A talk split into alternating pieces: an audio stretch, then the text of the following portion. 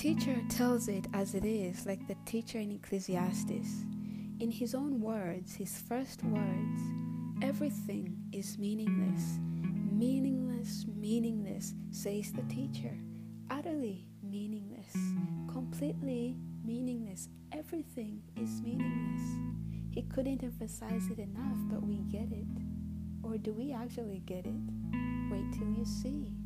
Before we do, what is everything without a time for any of it under the sun? See, our teacher is not shy about the times. He knows the times, and in his own observation, there's nothing new under the sun. What is has already been. What is will be again. And he lists the times for all sorts of activities under the sun a time to be born and a time to die time to kill and a time to heal, a time to plant and a time to uproot. He goes on and on and on. But it's clear for any activity under the sun, there will be a time. So it begs the question what things are you making time for today? Or do you have time for that are not actually as meaningful as you think? Our teacher has a list of meaningless things. Embrace yourself. Some things in this list are very surprising. I read one for you. Wisdom and folly are meaningless. Right there, yeah, it makes sense that foolishness or unwise decisions are meaningless. But what about being wise? I thought that's what we all strive to be to be wise, to have good judgment, isn't that what we strive for? So, how can that be meaningless? Well, our teacher implies that not all kinds of wisdom are meaningful, and we'll see why this is true.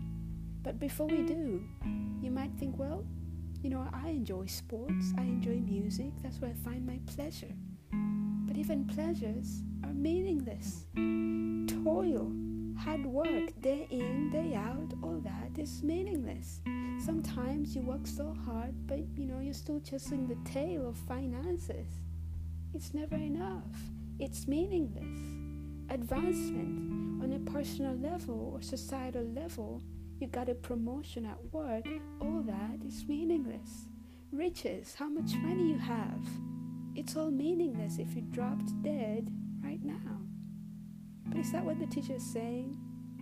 Somewhat, yeah, it is because the teacher talks of a wisdom that's meaningful. It's a wisdom that's rooted in eternal things.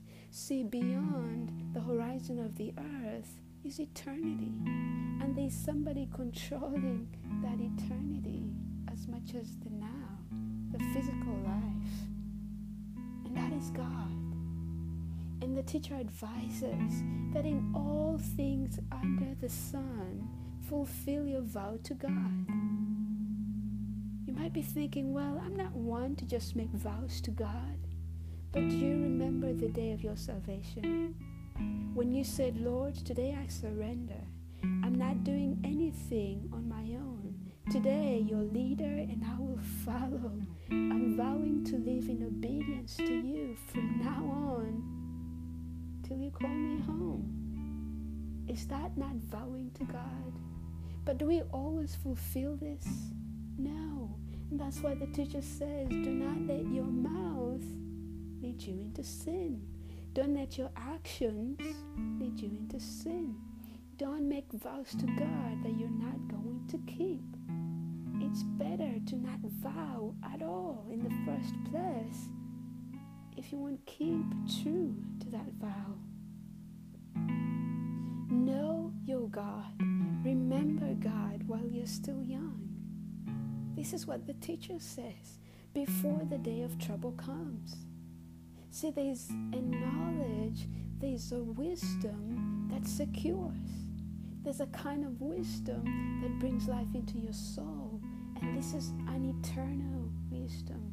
It comes from knowing God, who He is, what He's about, his will for you as well as for others.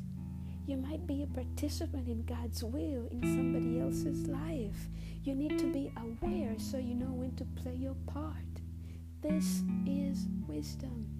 Have this kind of wisdom, the teacher says. Because the entire duty of man is to obey God, is to fear Him, is to keep His Ten Commandments. That is the duty of man. So, my friend, today, make room for the kind of wisdom that secures, the kind of wisdom that brings life, the kind of wisdom that is meaningful. And it will take you from the meaningless things to the meaningful things that are found